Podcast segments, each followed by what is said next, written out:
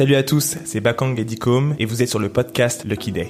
Lucky Day, c'est un podcast sur le business, le branding et la culture pour vous donner les outils pour entreprendre plus facilement. Merci à JVC pour les casques audio et merci à WeWork pour l'espace de coworking. C'est parti, let's go Dans ce nouvel épisode, on discute avec Marcus Benisti et Mathilde Hauser, les fondateurs de The Sun Project, le studio de création d'expériences immersives et collaboratives. Quand on dit expérience immersive, c'est les fils qui cartonnent sur Instagram, mais pas que. Ils créent des expériences immersives et augmentées pour les marques comme Paco Rabanne, Yves Saint Laurent et Universal. Mais ils sont aussi très engagés dans les campagnes immersives à impact positif pour la planète, notamment avec une campagne pour 30 millions d'amis. Leur agence a gagné plein de prix pour leur créativité et pour leur accompagnement stratégique des marques. Dans cet épisode, on a voulu qu'ils nous parlent un peu de l'importance de la réalité augmentée pour les marques pendant la pandémie et le confinement et surtout qui nous parle de comment ils ont réussi à aller plus vite que les grosses agences, choper des gros clients et devenir une référence en France. Prenez un papier et un stylo, c'est parti. Salut à tous, salut à tous ceux qui sont là. Euh, j'ai le plaisir aujourd'hui de recevoir Marcus Benisti. C'est bien ça. Et, ça, ouais, et, euh, et Mathilde, toi ton nom de famille, c'est quoi Mathilde ton nom de famille? Ozer. Ozer, ok. Je, vois souvent H-A-U euh, et après. Euh, ah Ozer. Ce sont les. C'est ça. Ce sont les deux fondateurs de The Sun Project. The Sun Project, c'est euh, une agence qui fait des expériences immersives. En gros, ce que vous faites, en plus, je suis allé voir votre article sur, sur Paulette. L'article, il est juste génial, en fait vous, me l'aviez dit, mais en fait, il est trop bien. En fait, vous faites des, euh, créations et des expériences immersives pour les marques. J'ai parlé du filtre dans, euh, dans l'annonce euh, de l'épisode, mais vous faites bien plus que des filtres. Vous créez vraiment des expériences pour augmenter les marques. C'est vraiment un plaisir de vous avoir parce que pour ceux qui sont là, c'est Marcus et Mathilde qui ont créé le filtre qui s'appelle Ça reste entre nous, euh, qui, qui, euh, dont, euh, dont on est à l'origine avec euh, Bakang et mon autre frère. Et vraiment, vous avez été géniaux dans la, dans la conception, vous nous avez conseillé, vous, vous avez été vraiment très très fort dans ce que vous faites. Le petit truc que les gens adorent, c'est le côté roulette c'est un truc qui revient souvent quand, quand les gens euh, le font et disent que le côté roulette, il est addictif et ils aiment bien. Euh, voilà, je suis, je, suis, je suis ravi de vous, de vous avoir, euh, de vous avoir parmi nous et euh, salut Diane. Et euh, bah, ce que j'aimerais, c'est que vous vous présentiez rapidement et ensuite qu'on puisse enchaîner sur vraiment le business de, de l'expérience augmentée, quoi.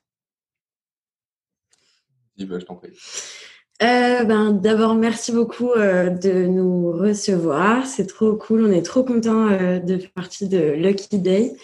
du coup, on se présente. bah, on s'est rencontrés tous les deux à l'école, à Sub de Pub.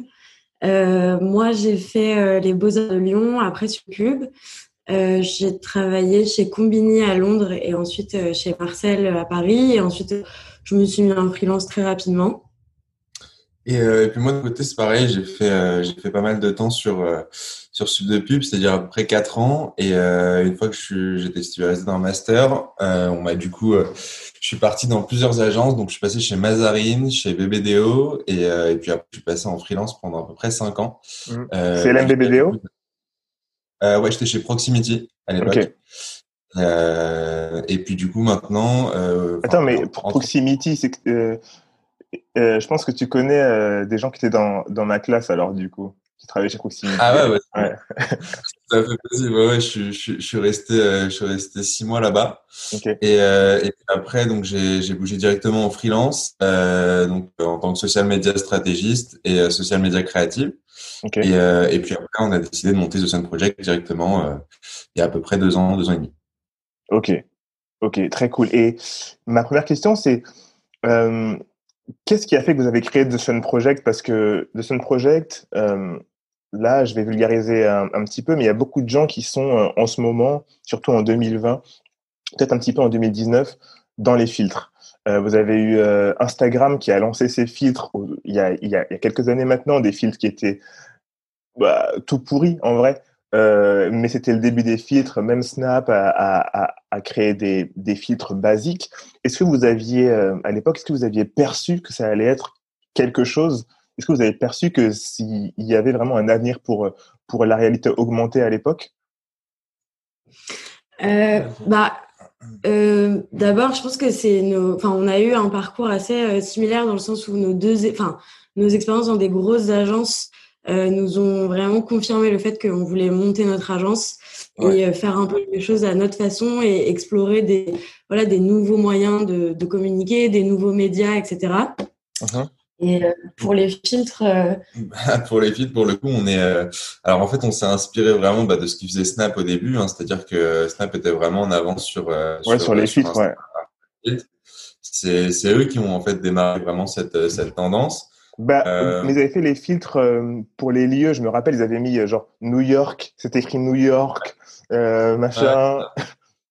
Bah ça c'est vraiment euh, la genèse des filtres un peu. Hein. C'est ce qu'on appelle d'ailleurs un filtre parce que il y a, y a, plusieurs euh, manières d'appeler des filtres. Mais aujourd'hui il y a le filtre donc est vraiment juste un espèce de layer qu'on met sur euh, sur sur l'écran. Et, et maintenant en fait il y a tout ce qu'on appelle les lens qui est donc vraiment la partie augmentée mmh.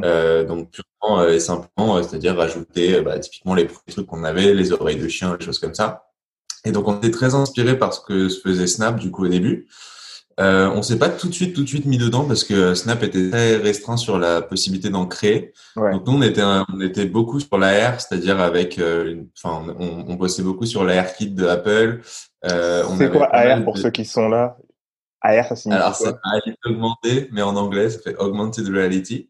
On va beaucoup employer ce terme, je pense. Ouais, ok. Alors maintenant, l'AR pour tout le monde, c'est Augmented Reality. Et c'est différent de la réalité virtuelle. Désolée si je peux me permettre. Vas-y, vas Juste euh, comme ça, euh, au moins les gens ne seront pas trop perdus. Donc la réalité augmentée, c'est ce qu'on fait à travers euh, les filtres, c'est-à-dire mhm. ça nous coupe pas totalement de la réalité, contrairement à la réalité virtuelle qui se fait à travers un casque. Euh, donc ça, c'est deux choses euh, différentes. Donc la réalité augmentée, c'est plus ce qu'il y a à travers des téléphones ou des tablettes ou des ordis. Euh, et la réalité virtuelle, c'est ce qui se fait à travers un casque qui nous coupe complètement de la réalité. Voilà. D'accord. Au moins, c'est... Et, et, puis donc du coup ouais, on était intéressé par ce que faisait Snap, mais avait beaucoup fermé en fait toute la partie création pour bah, que ce soit des indépendants ou des personnes externes. Mm-hmm. Et, et, en fait on commençait à déployer un espèce de programme pour euh, faire en sorte que bah, des créateurs de, du monde entier puissent commencer à un petit peu euh, explorer un peu leur plateforme. Et, euh, et en fait, s'en est suivi par Facebook, euh, Facebook donc qui a aujourd'hui Instagram, et euh, a donc lancé sa plateforme de, de création de réalité, enfin, d'expérience en réalité augmentée qui s'appelle Spark AR Studio mhm. et euh, sur laquelle on a on a tout de suite pu c'est des plateformes qui sont gratuites hein, on a tout de suite pu euh, rentrer dessus et commencer à explorer et à créer des expériences qui étaient dans un premier temps assez basiques et mhm. qui au fur et à mesure avec quelques skills en plus nous ont permis d'aller un peu plus loin sur sur de la création Ouais, ce qu'il y a vraiment, euh, franchement, au début, on est arrivé un peu par hasard. Euh, c'est vrai qu'on a vu que Facebook. C'est ce que j'ai demandé en fait. Ouais, c'est ce c'est genre, comment vous avez réussi vous à créer votre premier filtre? Parce que là, moi, ce que, enfin, moi aujourd'hui, je me dis, j'ai vu que vous offrez, vous, vous offriez des, des, formations gratuites à la création de filtres, mais euh, comment vous vous êtes formé? Parce que voilà, en, en agence de de, euh, de com. Moi, moi j'étais chez Avas, euh, etc. Machin. On nous apprend pas à être technique comme ça, tu vois. Et en plus, comme c'est une nouvelle technologie, comment vous êtes formé, vous, au tout début? Euh, bah, Je commence à... on est arrivé un peu par hasard. c'est vrai que on a eu, enfin, on, a vu deux trois trucs qui nous ont mis dans la piste, deux trois personnes qui commençaient à faire des filtres. Euh, Bonjour Gilberte, est-ce que vous pouvez euh, couper votre vidéo? Voilà. voilà, parfait. Euh, donc, on a vu euh, deux, trois personnes qui commençaient à faire des filtres. Ouais. voilà, donc on s'est dit, ah oui, donc en fait, c'est possible, donc c'est ouvert, donc ça doit être machin. Et du coup, on, on s'est renseigné pour rentrer dans cette bêta. Et, et, puis du coup, en fait, ce qui a été hyper intéressant, c'est que en gros, en fait, c'est ma mère, donc je lui envoie un texto. Pour... Ah ok. voilà. ok. Elle est trop fière. donc euh, voilà, euh, je reprends, j'étais un peu déconcentrée. Euh, donc en fait, voilà, on a vu que c'était ouvert, on a vu que c'était possible, donc on a, on est rentré dans la bêta de, de, Spark et de Facebook. Et à l'époque, bah du coup, comme il y avait très peu de monde, il y avait pas beaucoup de tutos et tout, donc c'était un peu, enfin, on a un peu bricolé. Et c'est vrai qu'on a découvert un nouveau monde, une nouvelle communauté de créateurs, un nouveau média. Hyper créatif et, et, surtout ouvert en fait. C'est ça qui était marrant, c'est qu'ils ont, ont, vraiment ouvert la technologie. Pardon? C'était du, open source? Alors, plus ou moins, c'est-à-dire que oui et non. En, gros, la plateforme était totalement open source dans le sens où tout le monde pouvait l'utiliser, c'était free to use et il n'y avait aucun problème pour euh, rentrer dessus. Euh, après, en fait, ils ont sorti un, programme donc qui était euh, ce qu'ils avaient appelé, donc comme disait Mathilde, un programme bêta. donc, en fait, en gros, le souci c'était que il y avait une certaine, un certain batch de personnes qui avaient accès à uniquement la possibilité de poster des filtres sur Instagram. Et tout le monde pouvait, euh, à son tour, poster des feeds, mais que sur Facebook. Euh, donc, il faut savoir que Instagram étant la plateforme vraiment aujourd'hui qui est sur l'image, la noto, etc., tout le monde avait envie en fait de pouvoir poster sur sur Insta. Uh-huh. Et, euh, et puis au fur et à mesure, en fait, en gros, ils ont commencé à ouvrir petit à petit, à laisser un maximum de monde entrer dessus. Et, euh, et je pense que jusqu'à donc ça, c'était vraiment jusqu'à août 2019. Ouais. et donc en fait, jusqu'à août 2019, il y avait à peu près une dizaine de personnes par pays euh, qui était euh, donc sélectionné pour rentrer dessus et dont nous on faisait partie à l'époque. D'accord. Et euh, on est rentré sur la bêta, ouais c'est ça, en mars-avril. Et en fait, donc comment on a commencé donc vraiment à tâter, etc., à bien comprendre comment ça fonctionnait. C'est-à-dire qu'il y avait une très grosse communauté euh, à l'époque de créateurs, donc toujours un peu. Hein. Mm. Euh, mais il y avait une énorme Ouais, ouais. Déjà à l'époque, il y avait beaucoup de gens dessus. Enfin, à l'époque, on était, je sais plus, je crois à peu près 10 ou 15 000 à le faire. Et euh, c'est vrai qu'aujourd'hui, on est à peu près 400 000 créateurs. Enfin, en tout cas, sur ce sur ce créneau-là. Euh, bon, après, il y a différentes skills et différentes différents niveaux en fonction de, de bah, des créateurs en eux-mêmes. Mais, euh, mais pour le coup, c'est vrai qu'on se trouvait avec des gens qui étaient euh, déjà super gentils et il y avait vraiment une entraide, un collectif qui s'est créé. Et, euh, et puis voilà, quoi. Et au fur et à mesure, ça, s'est fait. Nous, on a commencé à bah, tâtonner un peu la plateforme parce que c'est vrai que ça reste de la 3D mélangé à de la réalité augmentée, mélangé à une espèce de Photoshop augmenté. Et, euh, et puis après, bah, on est rentré sur, euh, sur ce créneau-là. On a beaucoup, beaucoup, beaucoup, beaucoup passé de temps à comprendre, à chercher à comprendre notamment euh, bah, comment fonctionnaient toutes les petites particularités de la plateforme. Et au fur et à mesure, on, on a réussi à en faire un, un, un levier. Ok. Et, et, et, à quel moment vous vous êtes dit on va créer The, The Sun Project? Et, euh, et surtout, c'était quoi votre vision pour The Sun Project? Parce que j'ai euh, j'ai vu, on en a parlé avant, que, vous aviez un côté qui était très engagé. Et, et euh, j'aimerais bien que vous, vous, vous, expliquiez ça un petit peu aux, aux gens qui nous écoutent. Bah, euh, du coup, c'est un peu ce que je te disais au début. C'est, on a eu euh, des, plusieurs expériences dans des grosses agences, etc., même à l'école et tout. Et en fait, euh, au fur et à mesure de nos, expériences, on s'est tous les deux dit, mais en fait, on a trop envie de continuer à faire ce métier, mais pas du tout de cette façon-là. Ouais. on sentait que voilà, il y avait un peu une nouvelle façon de, de le faire, une nouvelle façon de voir les agences, une nouvelle façon de voir le rôle qu'elles ont, de voir le rôle que ont les entreprises et les marques dans la société.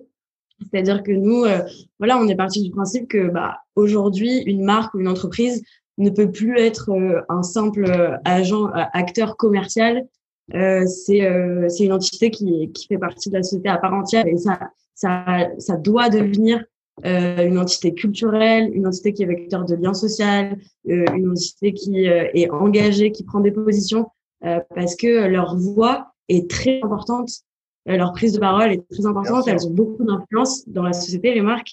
Et euh, il y a même euh, une étude de Havas, je crois que ça s'appelait Meaningful Brands, qui disait que pour 54% des gens dans le monde, les marques avaient plus de poids que les, les partis politiques, que les gouvernements. Ouais, ouais. Et donc ça, voilà. Donc partant de ce constat-là, on se dit mais on peut plus non plus faire de la com comme avant. On doit faire de la com qui a du sens. On doit les aider à propager des messages qui ont plus de sens. et aussi parce que les consommateurs du coup ne sont plus que des porte-monnaies, c'est des citoyens, des gens engagés, c'est des gens qui sont intelligents, qui réfléchissent par eux-mêmes. C'était Wingley qui disait dans votre dernier podcast un truc que je trouvais très intéressant, euh, que euh, les, les gens sont pas dupes. Enfin, il faut considérer que les consommateurs sont intelligents en fait. Et donc à partir de ces constats-là, nous on a, on a eu envie de monter notre agence pour faire de la com dans ce sens-là, euh, avec une vision voilà plus globale euh, qui a qui a eu un peu plus de sens. Euh, et surtout plus, enfin, qui allait explorer justement des nouveaux moyens de de faire, euh, voilà, et même en interne, euh, au niveau de l'organisation de l'agence, etc. Enfin voilà, on avait envie d'explorer euh, tout ça. Puis surtout, c'est vrai que quand tu sors d'agence, euh, la première chose qui te vient à l'idée, c'est vraiment de te dire, euh, bon alors de toute façon, il n'y a pas 36 solutions. C'est soit je me mets en, freelance de mon côté, je fais mes choses, euh, soit j'essaye de vraiment trouver une agence qui fit vraiment parfaitement avec mes ambitions, ma vision, etc soit je monte la mienne en fait tout simplement. Et c'est vrai que bon bah en étant jeune et euh, surtout dans cette dynamique et, euh, et en voyant en fait bah, l'entrain que qui a pris beaucoup le social media en fait sur la plupart des, des, canaux de distrib aujourd'hui euh, on se rend compte que bah aujourd'hui tel quel euh, la strat social media donc la stratégie réseaux sociaux pour, pour tout le monde. La stratégie réseaux sociaux euh, mixée avec euh, vraiment notre vision globale qui est bah, voilà d'avoir une partie aussi euh, bien sûr engagée et, euh, et, et, la volonté de créer des, des opérations engageantes. Euh, C'était on va dire la, la, la, bonne solution en tout cas à l'époque sur sur, bah, sur la création de ce projet. Ouais. Et, ouais. C'est aujourd'hui ce qui vous dit, ce qui vous différencie quand vous avez créé votre, euh, votre société, votre agence, est-ce que ce positionnement-là vous a différencié? Parce que vous êtes, d'une première part, vous êtes spécialisé dans la réalité augmentée, dans, dans l'expérience euh, euh, augmentée, on va dire. Et est-ce que, déjà, il n'y en avait pas énormément à l'époque hein, de votre création qui, qui faisait ça. Et est-ce que c'est un, est-ce que c'est un avantage d'être engagé en plus Est-ce que vous avez ce double avantage-là? Parce que vous avez les skills, mais est-ce que le, fait d'être spécialisé dans les créations augmentées, dans l'expérience augmentée, plus euh, le, le, fait d'être euh, engagé vous différencie pour choper des clients, par exemple? Euh, bah, c'est clair que en fait, euh, euh, on est on est parti aussi du constat que euh, il y avait un énorme changement dans les médias, dans l'espace média. Enfin, tout est en train de se transformer, tout est en train de devenir expérientiel. du coup, c'est pour ça qu'on avait vraiment aussi envie de se positionner sur ça, sur les expériences, sur la création de liens avec les consommateurs, etc. Euh, et aussi, euh, bah, nous, on a vraiment, c'est aussi dans notre vie perso et dans notre vision perso des choses euh, qu'on est qu'on est assez engagé en fait, euh, qu'on essaye de, voilà, on pouvait pas imaginer faire un travail qui n'avait pas de sens et qui n'était pas cohérent avec euh, notre vision nous personnelle des choses. Donc déjà ça, ça, ça, ça part comme ça. Et ensuite, évidemment que c'est plus intéressant pour les marques de travailler euh, pas que sur, euh, je sais pas, pas juste faire un filtre avec son logo au-dessus de sa tête et c'est tout, mais de créer une activation un peu plus approfondie mm. pour diffuser un message qui a du sens, qui est un peu engagé, qui est qualitatif, qui pousse un peu à la réflexion, à l'action. Ça, c'est quelque chose qu'on offre à ses consommateurs qui est beaucoup plus qualitatif et utile que juste un filtre avec un logo qui est un peu inutile. grave je rebondis là-dessus. C'est vrai qu'il y a une chose aussi qui est hyper importante de noter, c'est que vu qu'on a chacun quand même un gros background, que ce soit à la fois en création comme en réseaux sociaux, euh, le fait d'avoir vraiment toute cette euh, euh cette connaissance euh, sur euh, bah, la façon dont on communique aujourd'hui sur les réseaux sociaux qu'on a acquis pendant presque 5 à 6 ans, ouais. c'est sûr que on s'est dit rapidement que euh, bah, quand il y a eu la réalité augmentée, on, bon, on a commencé effectivement à expérimenter, etc. Mais là où il y a eu vraiment un gap, c'est le fait de pouvoir laisser la réalité augmentée sur les réseaux sociaux. Et ça, ça a été, on va dire, le. C'est un, game changer, ça. Exactement. En fait, c'est le fait de dire que bah, avant la réalité augmentée, c'était sur des salons, des trucs comme ça, et il fallait utiliser. C'était Oculus. Tu sais, les Oculus, là. Alors, tu avais ça sur la réalité virtuelle où tout le monde disait mais qu'est-ce que c'est que ce délire euh, Je m'en fous d'être dans un délire comme ça, euh, fermé, bloqué et tout. Il y a euh, Magic Leap aussi, je sais pas si vous connaissez. Ah, bien sûr, bien sûr. Magic Leap, bah, eux étaient parmi les premiers, entre guillemets, à utiliser, alors, ce qu'ils appellent le soft touch interactive. Mm-hmm. Donc, qui était le fait de pouvoir vraiment manier euh, et, euh, et, en fait, interagir avec, que ce soit un écran ou une expérience, mais avec les mains sans rien faire, en fait, en étant dans le vent. Euh, et, euh, et, derrière tout ça, donc en fait, ça a permis de créer ben, un maximum de nouveautés. Mais comme je disais, l'avantage qu'on a eu, euh, enfin, et puis c'est même pas un avantage, c'est même plutôt le fait que, ben, au fur et à mesure, ça a vraiment évolué. Euh, c'est qu'en fait, au début, la réalité augmentée, on la voyait, donc comme je disais, sur des salons ou éventuellement à la télé, sur par exemple des plateaux télé, etc. on était sur une solution accessible et mainstream. En fait, hmm. là, maintenant, on est arrivé sur un truc où en fait n'importe qui parce qu'il faut savoir qu'aujourd'hui tout le monde a un smartphone.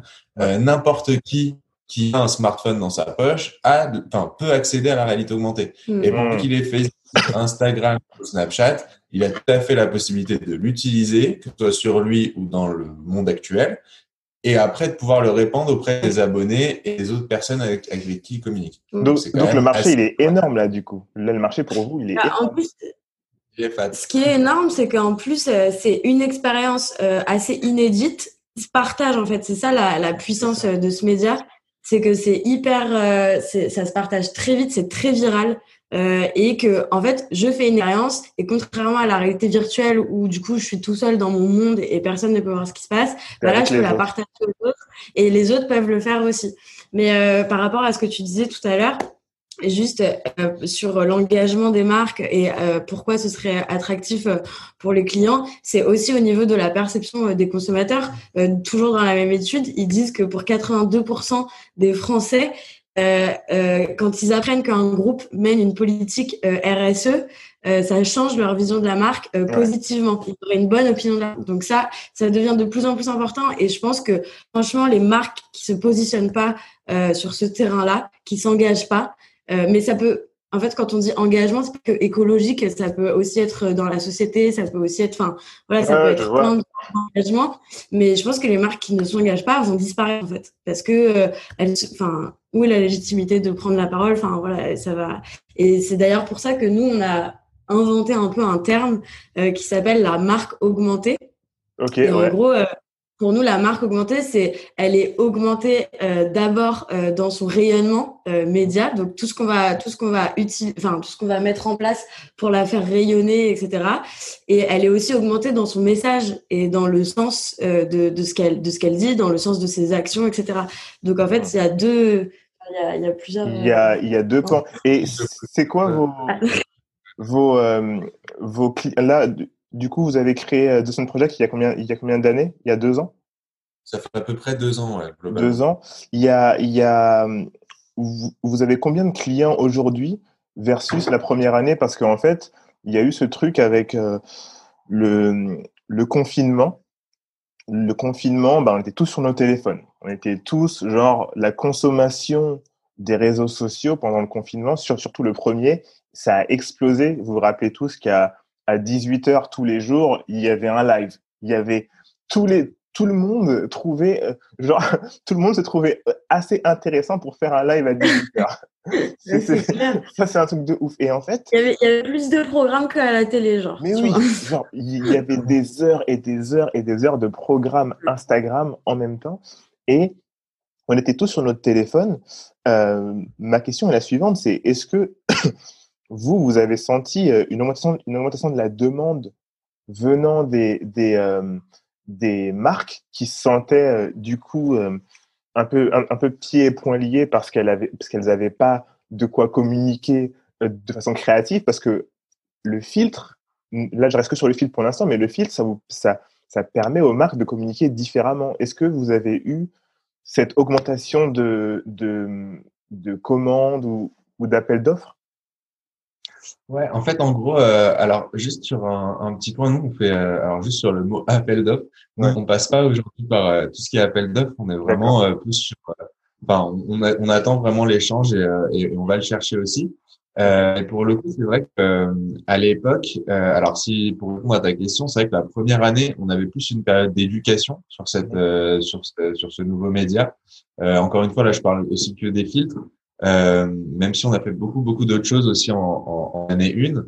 vrai qu'après, à partir du confinement, euh, effectivement, on a une augmentation de la demande, mais qui était plus sur même euh, le client venait aussi comprendre là jusqu'où il pouvait aller, en tout cas à date en mars, euh, grâce à la réalité augmentée sur les réseaux sociaux. Donc, c'est-à-dire qu'en fait, on avait non seulement une espèce de repériode d'éducation, mais un peu poussée, c'est-à-dire pour lui expliquer de, de, long en large comment on pouvait aller sur ce créneau-là, mhm. et surtout ce qu'il était possible de faire de son canapé. Et, euh, et, et, en fait, parce que avant on était aussi beaucoup sur la partie euh, donc euh, live, donc c'est-à-dire qu'en fait les gens pouvaient demander en fait quelque chose euh, qui soit activable sur un salon, qui soit activable dans la rue, sur une sur une grande affiche, un, un, billboard, etc. Et, euh, et c'est vrai qu'en fait, scope c'est carrément rétréci parce que chacun était chez lui.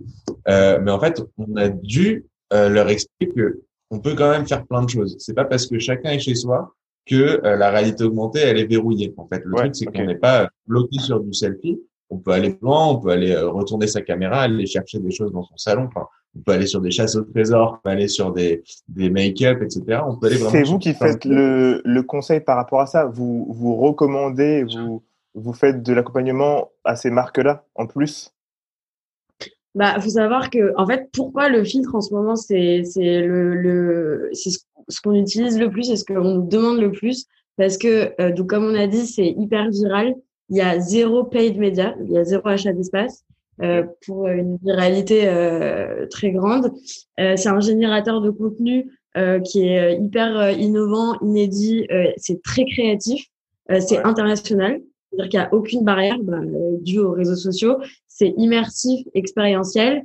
c'est adaptable à tout, à toute situation. C'est mobile, ça bouge avec nous puisque c'est à travers le téléphone et c'est influenceur friendly. Enfin, c'est-à-dire que du coup, on peut faire des campagnes d'influence à travers euh, ces contenus. Et, euh, et euh, même, ça, c'est arrivé plein de fois qu'on lance un filtre, qu'on fasse aucune demande à aucun influenceur, mais pourtant il y a plein d'influenceurs. vous le savez, du coup, avec le filtre qu'on a fait pour vous, c'est un il y a plein d'influenceurs qui l'ont fait, du coup, ça a pris encore plus de, de, de volume. Ouais. Et, et c'est pas juste pour rebondir là-dessus, je pense qu'il y a une chose qui est hyper importante aussi de noter, c'est que grâce à du coup cette nouvelle manière de communiquer de façon interactive et expérientielle, euh, bah, en fait, on est sur d'autres moyens de euh, promotion. C'est-à-dire mmh. aujourd'hui, une marque, elle vient te voir, euh, la plupart du temps, elle te dit n'importe quoi, et voilà, j'ai 100 000 euros de budget euh, pour cette activation. Bon, déjà, c'est quand même une grosse marque. Euh, mais admettons qu'elle te dise, j'ai 100 000 euros de budget pour cette activation. en gros, j'ai, par exemple, 20% de mon budget qui est dédié à la production et l'autre pourcentage qui est dédié en fait à tout ce qui est médiatisation. Donc, médiatisation, ça va être, par exemple, ce qui va être relié à je sais pas, par exemple, on va euh, faire euh, une vidéo sur euh, Instagram en post feed et on va avoir besoin de faire en sorte qu'un maximum de gens la voient. Donc, on va ajouter du média sur Instagram pour faire en sorte que bah, elle soit diffusée un maximum de monde en fonction des audiences, etc. Mmh. L'avantage avec ce nouveau média-là, et d'ailleurs vous l'avez vu aujourd'hui avec ça reste entre nous, c'est qu'en fait, on est sur une sur un tout autre scope de promotion. En fait, les gens sont euh, en fait sont beaucoup moins alertes aujourd'hui, en tout cas en 2020, parce qu'on a, ça fait quand même beaucoup de temps que les gens se prennent du média euh, dans la tronche hein, avec, tout, tout, le temps. Bah, C'est-à-dire qu'aujourd'hui, entre trois stories Instagram, tu as tout le temps un post médiatisé. Euh, sur ton sur ton feed, quand tu vas scroller, tous les quatre posts, tu tombes sur un post médiatisé, ce qui est quand même énorme, sans parler de YouTube qui t'envoie du pré-roll à la Mm. à la, à la volée euh, toutes les 10 minutes en fonction de la vidéo médiatisée, etc. Enfin bref. Et Après, du coup, il quand même du, de, de t'abonner euh, pour pouvoir ne, ne plus avoir de pré-roll, etc. Mais bon, ouais, c'est ça. C'est qu'il faut payer. bien sûr. Alors, il faut payer. Donc, ça veut dire que du coup, on demande à l'utilisateur de payer. Mais là où c'est donc hyper intéressant sur la partie euh, vraiment enfin médiatisation, c'est qu'aujourd'hui l'achat d'espace média, il est plus du tout au cœur de la stratégie. En fait, maintenant vu que c'est l'expérience et la relation qui est tout à fait en avant, en fait, il faut vraiment qu'on arrive à comprendre qu'aujourd'hui, si tu veux pousser une expérience immersive, que ce soit sur Instagram ou ailleurs, mais on va prendre l'exemple d'Instagram, en fait, ça va se passer sur un autre média qui est l'influence. Voilà, je vais pas apprendre aux gens ce qu'est l'influence. Euh, on a tous compris ce que c'est aujourd'hui. Mais l'influence, en fait, par exemple, demain, tu as 80% de médias dans ton budget global. Si tu vas le mettre uniquement sur de l'influence et que tu vas le coupler avec une expérience immersive type filtre Instagram ou, activation, activation globale, mhm. en fait, l'avantage, c'est que tu vas capitaliser sur une cible et une audience qui est déjà tout à fait ouverte à, euh, par exemple, une personne qui va prendre la parole pour vous. Oui, en fait, c'est beaucoup plus simple, en fait, de les toucher. Alors, c'est plus simple et surtout, c'est plus fluide et ça paraît tout à fait natif. C'est-à-dire que pour peu que la marque adhère intégralement ou pas spécialement totalement à la personne qui va prendre la parole pour elle, en fait, on se retrouve dans une espèce de boucle où la marque, en fait, va être comme une espèce de, de push pour mm. que l'influenceur puisse devenir le prescripteur mm. et après pousser l'expérience. Et c'est comme ça qu'on a vu que aujourd'hui, sur la plupart des expériences immersives type filtre Instagram qui explosent, c'est grâce à ce média-là qui est l'influence. Et du coup, après, tu te retrouves peut-être avec 5% de ton budget média parce que ça fait toujours plaisir aux clients euh, que ta story elle puisse tourner en boucle sur pas mal de temps. Mais euh, aujourd'hui, les résultats sont absolument pas les mêmes, que ce soit avec de l'influence couplée avec un film versus du média couplé à une story qui montre un film.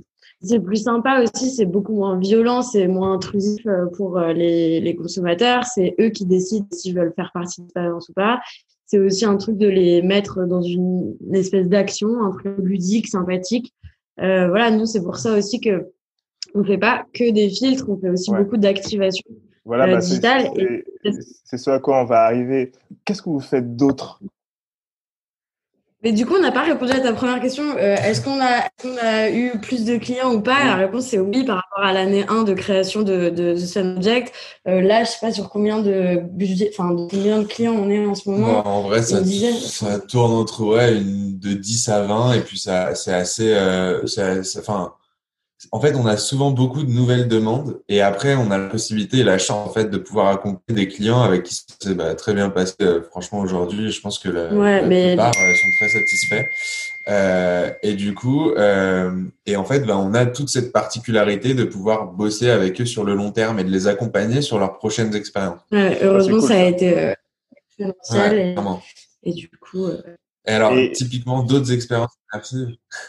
Ouais, ils sont, ouais, d'autres euh, euh, expériences créatives, d'autres. Euh, en fait, ce que vous proposez en plus du filtre, parce que le filtre, c'est un truc comme vous proposez des formations pour en faire. quelle sera votre valeur ajoutée ensuite, quoi? Bah, on, a, on, a, toujours été quand même un peu dans l'open source. Enfin, c'est aussi une philosophie à laquelle on adhère parce que enfin ça sert à rien de tout garder euh, euh, jalousement pour soi. Euh, en plus dans la diffusion euh, de, de, nos, de nos skills de notre savoir. Euh, ça changera pas grand chose pour nous parce que du coup ça nous fait passer aussi à un autre niveau euh, de, de bah, d'experts qui peuvent du coup apprendre aux autres. Et, et c'est pas grave si tout le monde sait faire des chiffres on fera jamais tous la même chose. Donc voilà. Et on préfère voilà peut-être dans le partage dans, dans l'ouverture que l'inverse. Et euh, donc, effectivement, nous, c'est vrai que on, par rapport à d'autres euh, studios de création qui font que des filtres, par exemple, en ce moment, euh, Nous, on, fait plus de, du conseil en concept d'activation, en, en, voilà, en, création d'activation digitale. on crée pas mal de, de, concepts pour des marques. Évidemment, enfin, souvent ça inclut un filtre, mais il est inclus dans une, une idée globale et c'est pas que autour d'un filtre.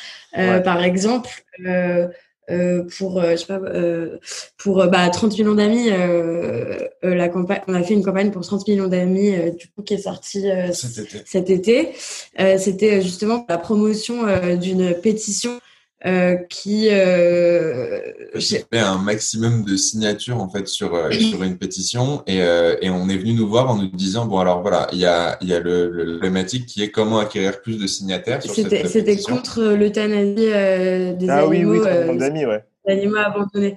Et euh, donc c'était ça euh, leur. Euh, et du coup, en gros, ils nous ont ils nous ont vraiment challengé sur une manière. alors eux avaient beaucoup aimé une autre campagne qu'on avait fait, dont je, on va vous parler un petit peu après. Ouais. et en fait, ils sont venus nous voir en nous disant voilà, on a adoré le fait d'utiliser de la réalité augmentée parce qu'aujourd'hui, effectivement, tout le monde est chez soi, on est tous sur Instagram, etc.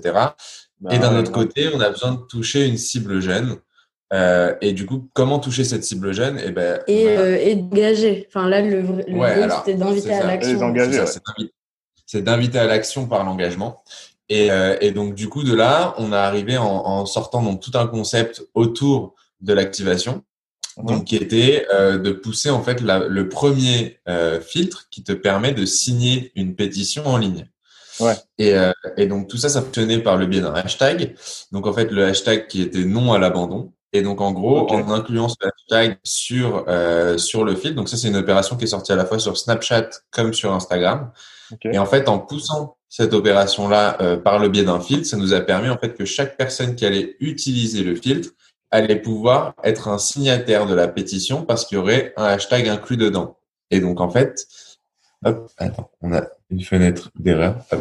Et, euh, et donc, du coup, en gros, à partir de ce moment-là, on, a poussé l'opération dans le sens où il fallait qu'il y ait un maximum de monde qui puisse utiliser le filtre. Là, on n'était pas sur de l'impression parce qu'il fallait qu'on ait de l'utilisation. On était sur le filtre.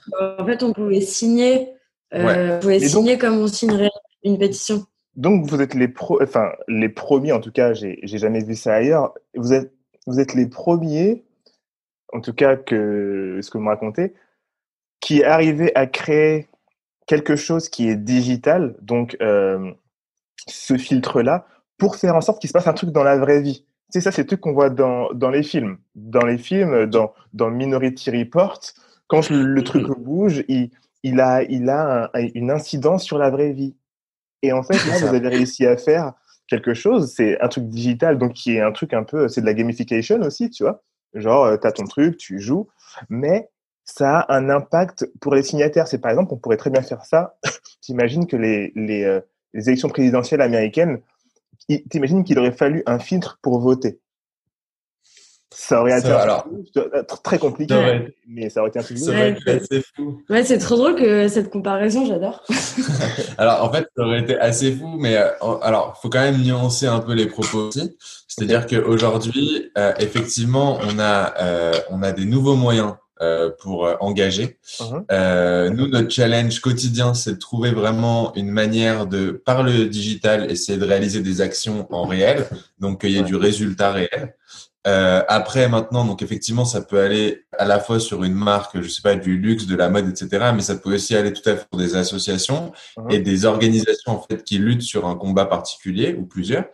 Euh, mais la chose quand même qui est hyper importante de noter, c'est que aujourd'hui, en fait, quand on va proposer l'expérience, pour que il y ait éventuellement de l'action derrière ou qu'il y ait quand même une prise de conscience, il faut demander une interaction.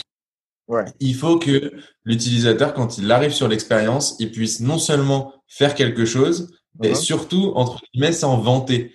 C'est-à-dire, en fait, qu'il puisse être fier d'avoir fait ça et qu'il puisse, en fait, tout simplement le partager en story, par mm. exemple. et, euh, et c'est vrai que ça, Ouais, c'est ça. Mais aujourd'hui, c'est très compliqué. En fait, ça paraît pas, mais c'est vrai que déjà très très peu de gens sont à l'aise euh, face cam, donc c'est-à-dire à parler effectivement devant une caméra en frontal. Euh, Moi-même, d'ailleurs, j'ai du mal. J'y arrive pas particulièrement et franchement, ça m'énerve. Euh, mais c'est ça en fait qui est le, le vrai challenge, c'est d'arriver à pousser ce, ce, cet utilisateur par, euh, par par définition et par base timide, mmh. parce qu'on l'est tous. Hein. Bah, euh, et justement. En fait, c'est de, rendre, de, de rendre les consommateurs qui sont le plus souvent passifs euh, sur les réseaux sociaux actifs. C'est ça, parce euh, nous, ils sont tous des spectateurs en fait. C'est des Exactement. spectateurs à, à 90%. Exactement. Et dans chaque, enfin, dans chacune de nos, de nos actives qui ont le mieux marché, c'était à chaque fois, on essayait de les rendre acteurs de l'activation eux-mêmes. C'est ce qui s'est passé pour 30 millions d'amis. C'était quoi les, qu'est-ce que c'était les chiffres de 30 millions d'amis? Ah, 30 millions d'amis. J'ai plus les chiffres en tête, mais je crois qu'on était à, peu près, ouais, 200 000 euh, signatures en plus. Enfin, ça fait quand même. 30 millions d'amis, ça a eu un gros impact. Et c'était aussi notre idée pour euh, notre activation Thank You Cam qu'on a fait pendant le confinement euh, c'était vraiment l'idée de, enfin, de, que les gens deviennent euh, acteurs euh, de, ce mouvement et de créer un, un, mouvement. En fait. Ouais, vous créez des mouvements en fait. C'est ça. À chaque fois, à, à, chaque création, le, le fait que les gens participent, les gens qui sont passifs en général participent, ça, ça crée un mouvement parce que le but c'est de rendre le truc viral. Et Exactement, il y a toujours ce côté positif c'est important aussi, euh, pas que dans les filtres. Enfin, nous, c'est vraiment notre philosophie. Tu très bien, enfin, tu l'as très bien dit. Euh, en général, dans mm. toutes les campagnes qu'on va faire, dans toutes les activations qu'on va faire, pour nous, c'est vraiment l'avenir de la communication. C'est-à-dire de, de que chaque campagne rende les gens actifs, même en les faisant réfléchir, même en leur faisant réaliser quelque chose, Euh, c'est pas forcément en leur faisant faire une action, mais voilà, les, les, les interpelle et crée un mouvement. Pour nous, les campagnes, c'est plus des mouvements maintenant que de la, de la pub. il a bah, peur que je renverse les. Vous, est-ce que, est que vous, vous créez ce. Vous, vous dites aux marques ok, on va créer un mouvement parce qu'en gros, la marque, elle vient vous voir. voilà, euh, euh, je vais pas nous prendre comme exemple, mais imaginons, voilà, pour le podcast, imaginons, euh, je viens vous voir, je vous dis, ouais, j'aimerais bien euh, que vous créez, que, que, vous me créez un filtre. Là, j'ai un truc le plus basique. Et c'est vous qui allez me dire, ouais, mais le filtre, c'est la base. Qu'est-ce que tu veux dire? Quel message tu veux faire passer euh, pour que ça soit beaucoup plus que cette expérience-là? Et, et, ensuite, euh, c'est en, plusieurs, en plusieurs questions dans une question, mais et, ensuite, euh, est-ce que vous proposez en plus du filtre autre chose aux gens? Genre, par exemple, vous commencez par le filtre, pour, un, pour les réseaux sociaux. Mais après, est-ce que vous proposez des expériences, euh, je sais pas, en magasin euh, La dernière fois, Marcus, tu, m'as montré ta, carte Pokémon augmentée. Est-ce que si je vais après en magasin, je flash un QR code et un truc qui, qui peut apparaître dans la vraie vie? Est-ce que, vous est-ce que vous êtes dans ce type de, de création-là quand on part d'un filtre? Ouais, ouais, carrément. Bah, en fait, il faut savoir que ce que tu dis là, en fait, c'est typiquement un discours euh, qu'on reçoit très souvent des clients. C'est-à-dire qu'on que euh, on voit souvent effectivement par le biais d'opérations qu'on a faites, donc euh, bah, les plus virales entre guillemets sont généralement reliées au filtre. Euh, et en fait, on a souvent ce type de demande. Nous aujourd'hui, en tel comme je disais tout à l'heure, on se base vraiment sur la méthode d'action. Donc, c'est-à-dire en fait pour rendre l'action concrète et réelle il faut vraiment partir du concept. C'est-à-dire, si on part du média, donc qui va être aujourd'hui le filtre, euh, en fait, tu vas tourner autour du pot. C'est-à-dire qu'en fait, tu vas te poser la question beaucoup de fois, euh, comment je vais pouvoir faire en sorte d'intégrer le truc au milieu? Alors que si tu pars du concept global, en fait, tu vas, bah, ça va te permettre d'avoir une vision beaucoup plus large et ouverte sur là où tu veux amener, donc que ce soit tes utilisateurs ou ton client. Parce qu'au final, ton client, lui, ce qu'il va vouloir, ça va être de l'expérientiel. Donc, l'expérientiel, quoi qu'il arrive, c'est notre terrain d'action. Après, si tu vas aller plus loin, donc dans la recherche de concepts, c'est là où tu vas pouvoir vraiment trouver une utilité et notamment une, une manière euh, bien plus pertinente d'arriver sur euh, le terrain du filtre. Donc après, aujourd'hui, ça peut être du filtre parce que effectivement, tu as souvent des, des, des, des, contraintes, entre guillemets, liées à ton brief qui sont utiliser de l'AR. Euh, aujourd'hui, utiliser de l'AR, faire du viral et avoir de l'engagement, bon, effectivement, c'est souvent lié au filtre. Euh, après, on a plein. Mais est-ce qu'un filtre, excuse-moi, mais est-ce qu'un filtre, est-ce que la création d'un filtre rapporte de l'argent à ces marques-là? Tu, tu, tu, vois, parce que là, on a parlé d'un truc qui avait un réel impact, euh, 30 millions. Alors, on y arrive. on y arrive. Alors, euh, rapporte de l'argent, c'est-à-dire qu'aujourd'hui, une chose à bien noter et à enlever de, de, alors voilà, de toutes les questions que se posent les gens, aujourd'hui, personne n'est payé par les plateformes, que ce soit Facebook, Instagram ou Snapchat, parce qu'il fait des filtres. Voilà, donc ça déjà, je sais que c'est une ah question qui vient très souvent. Personne n'est payé par les plateformes. Aujourd'hui, les plateformes, c'est vraiment une manière comme une autre d'arriver à tes fins en utilisant du coup ce type d'expérience. Mais alors, pour répondre à ta question, là où c'est hyper intéressant, c'est-à-dire que quand les gens euh, donc, quand les marques viennent te voir et que tu leur proposes donc un dispositif avec un filtre et que derrière il y a toute une expérience liée à l'influence, donc en fait tout ce budget média va basculer sur l'influence. En fait, ce que tu vas gagner, bien sûr, c'est en notoriété, bien sûr, c'est en, en image, mais pour aller encore plus loin, c'est en earn media. Et le earn media, c'est quelque chose qui aujourd'hui est vraiment le fer de lance. C'est-à-dire aujourd'hui, on veut dépenser le moins pour toucher le plus. Ouais. C'est euh, ça a toujours été vraiment. Alors déjà, ça coûte, ça coûte un pas, il faut se le dire. Euh, mais au-delà de ça, en plus, plus tu vas spécifier tes, tes demandes, plus ça va être compliqué d'aller chercher vraiment ton prospect parfait. Euh, et encore pire d'aller chercher de la conversion, parce que tu peux utiliser des pixels sur Facebook et des liens traqués ou tout ce que tu veux. Euh, la plupart du temps, il y a forcément un, un, un, truc qui tique dans ton tunnel de conversion et tout ce que tu as mis en place, ça saute. Ouais. Euh, mais si tant bien que mal, donc ce que je disais, ouais, voilà, c'est ça, c'est quand même hyper intéressant sur la partie earn media, parce qu'en fait, en faisant tout ça, euh, il faut noter que on va pas s'amuser à reproduire en fait des concepts qui existent déjà. On peut le faire, mais c'est pas spécialement intéressant. Pourquoi? Parce qu'en fait, le earn media, ça correspond en fait à tout euh, tout ce que tu aurais pu dépenser pour arriver à acquérir euh, cette viralité. Et donc, en fait, par exemple, aujourd'hui, tu vas faire un filtre, tu vas faire un concept autour et tu vas vraiment déployer ça avec l'influence. Là, tu vas récupérer quelque chose d'incroyable. En fait, ça va être sur toutes les retombées que tu vas récupérer. Mmh. Que ce soit des retombées d'influenceurs comme des retombées de magazines, parce qu'aujourd'hui, il y en a plein. Ça me fait penser notamment, par exemple, à une activation qu'on a faite avec Marine Serre, la créatrice de mode. Euh, on a eu euh, donc la possibilité de travailler avec elle sur euh, un filtre euh, super, super, super bien fait entre guillemets sur la, la partie création. Ouais. Et donc en complément de son défilé de la dernière Fashion Week justement. C'est ça. En fait, on a accompagné avec cette expérience AR. Et l'avantage, en fait, c'est qu'on a eu beaucoup de retombées. Et les retombées là, c'est des retombées qui sont euh, quand même assez exponentielles. C'est-à-dire que ça peut être une simple retombée d'un petit magazine local qui dit ah là là j'adore ce que fait cette créatrice, j'ai vu ça. Mais c'est allé jusqu'à Vogue US euh, qui a fait des articles sur ce filtre-là et qui a poussé en fait l'opération dans vraiment dans ses retranchements, allant mmh. chercher encore plus de journalistes, euh, d'influenceurs et du coup ça a relancé la machine et ça en fait ça fait augmenter ton budget de earn media ce qui fait qu'en fait pour euh, un budget minime de création et production euh, de concepts et de filtres en fait mhm. tu te retrouves avec un maximum de retombées mm. et un budget qui est complètement euh, obsolète à la base et qui devient euh, maximisé. Et, pourquoi, et pourquoi ça a eu autant de succès? Juste, euh, c'est aussi parce que ça a permis, enfin, dans ce contexte de confinement qui était un peu particulier au moment de la Fashion Week, ça a permis aussi de prolonger l'expérience du filet l'immersion qu'elle avait créée. Euh, du coup, elle avait fait une vidéo, enfin, ils avaient fait une vidéo euh, immersive euh, pour présenter le défilé. Et du coup, ça, le, le filtre, ça a permis de, de continuer cette expérience-là. Et du coup, c'est pour ça que ça a eu autant de, de succès. Ça, parce que ça a ouvert aussi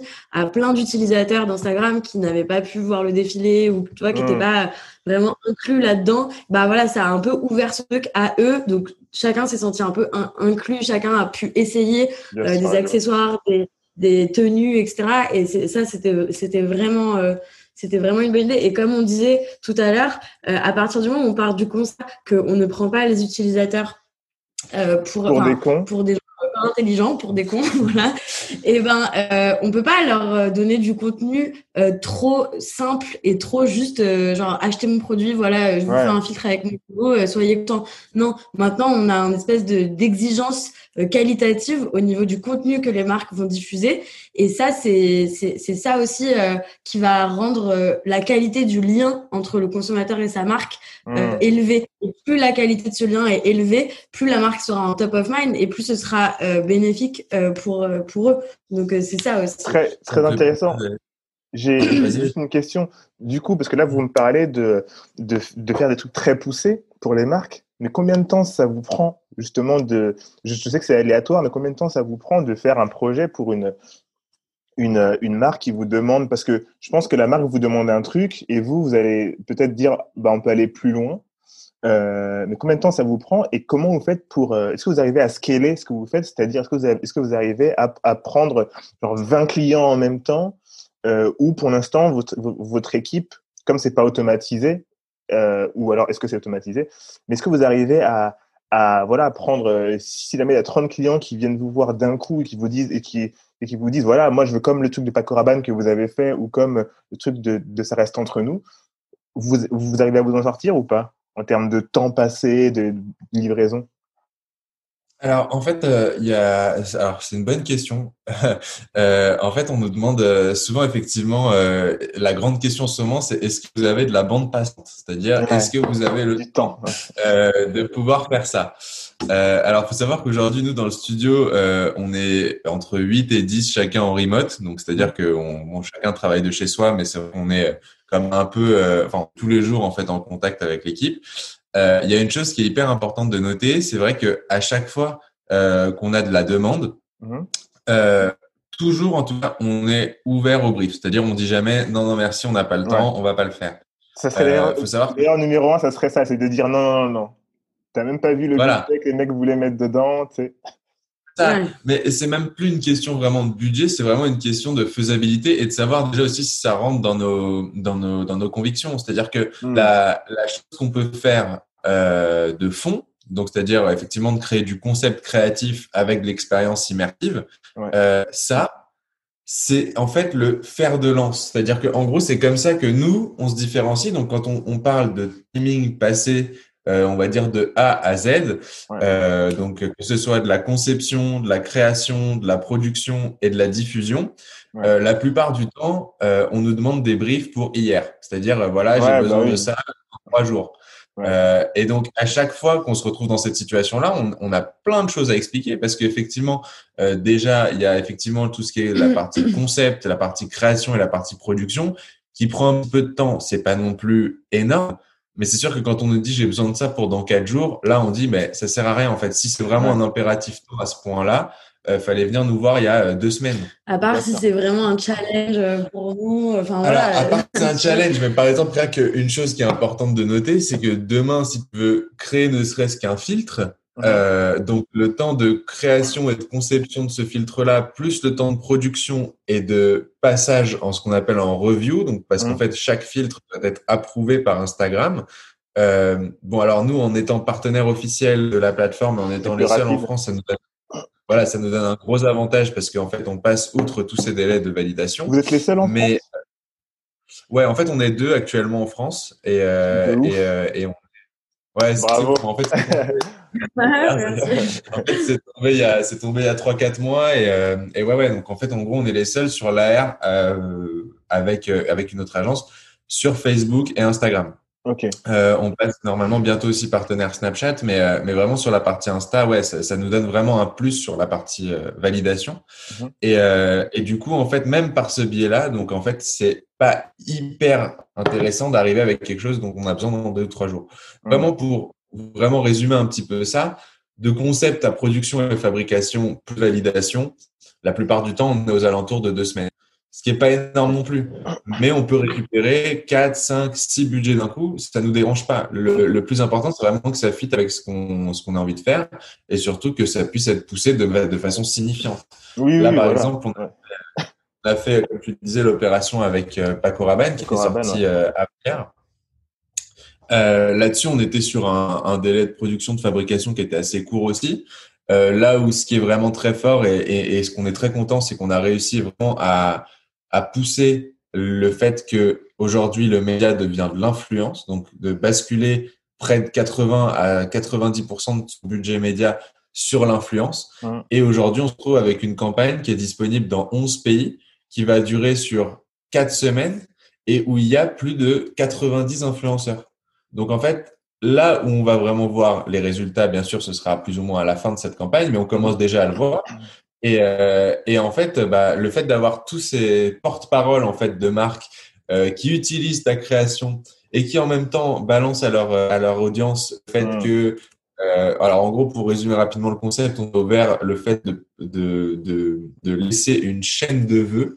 Euh, donc ça s'appelle Paco Wishes et en fait on a ouvert une chaîne de vœux sur le compte Paco Rabanne euh, par l'intermédiaire d'un filtre où les gens en fait peuvent tout simplement envoyer leurs vœux à leurs proches parce que chacun est chez soi et personne ne peut se voir. Et du coup, la chaîne va repartager, donc enfin le compte Paco Rabanne va repartager sur sa story chaque fois qu'il y a un nouveau vœu.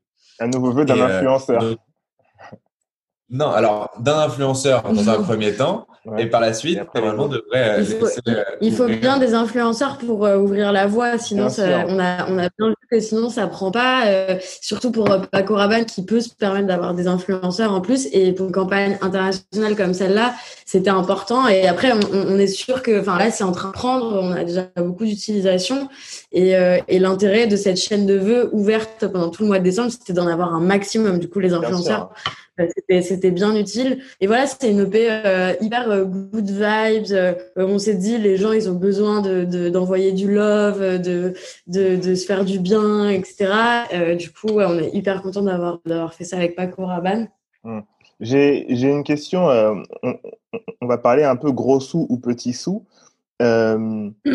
il y a plusieurs types de personnes qui vont demander, euh, par exemple, je, je, sais que quand les gens vont, vont entendre ça, ils vont se dire putain, et moi j'aimerais bien avoir un filtre.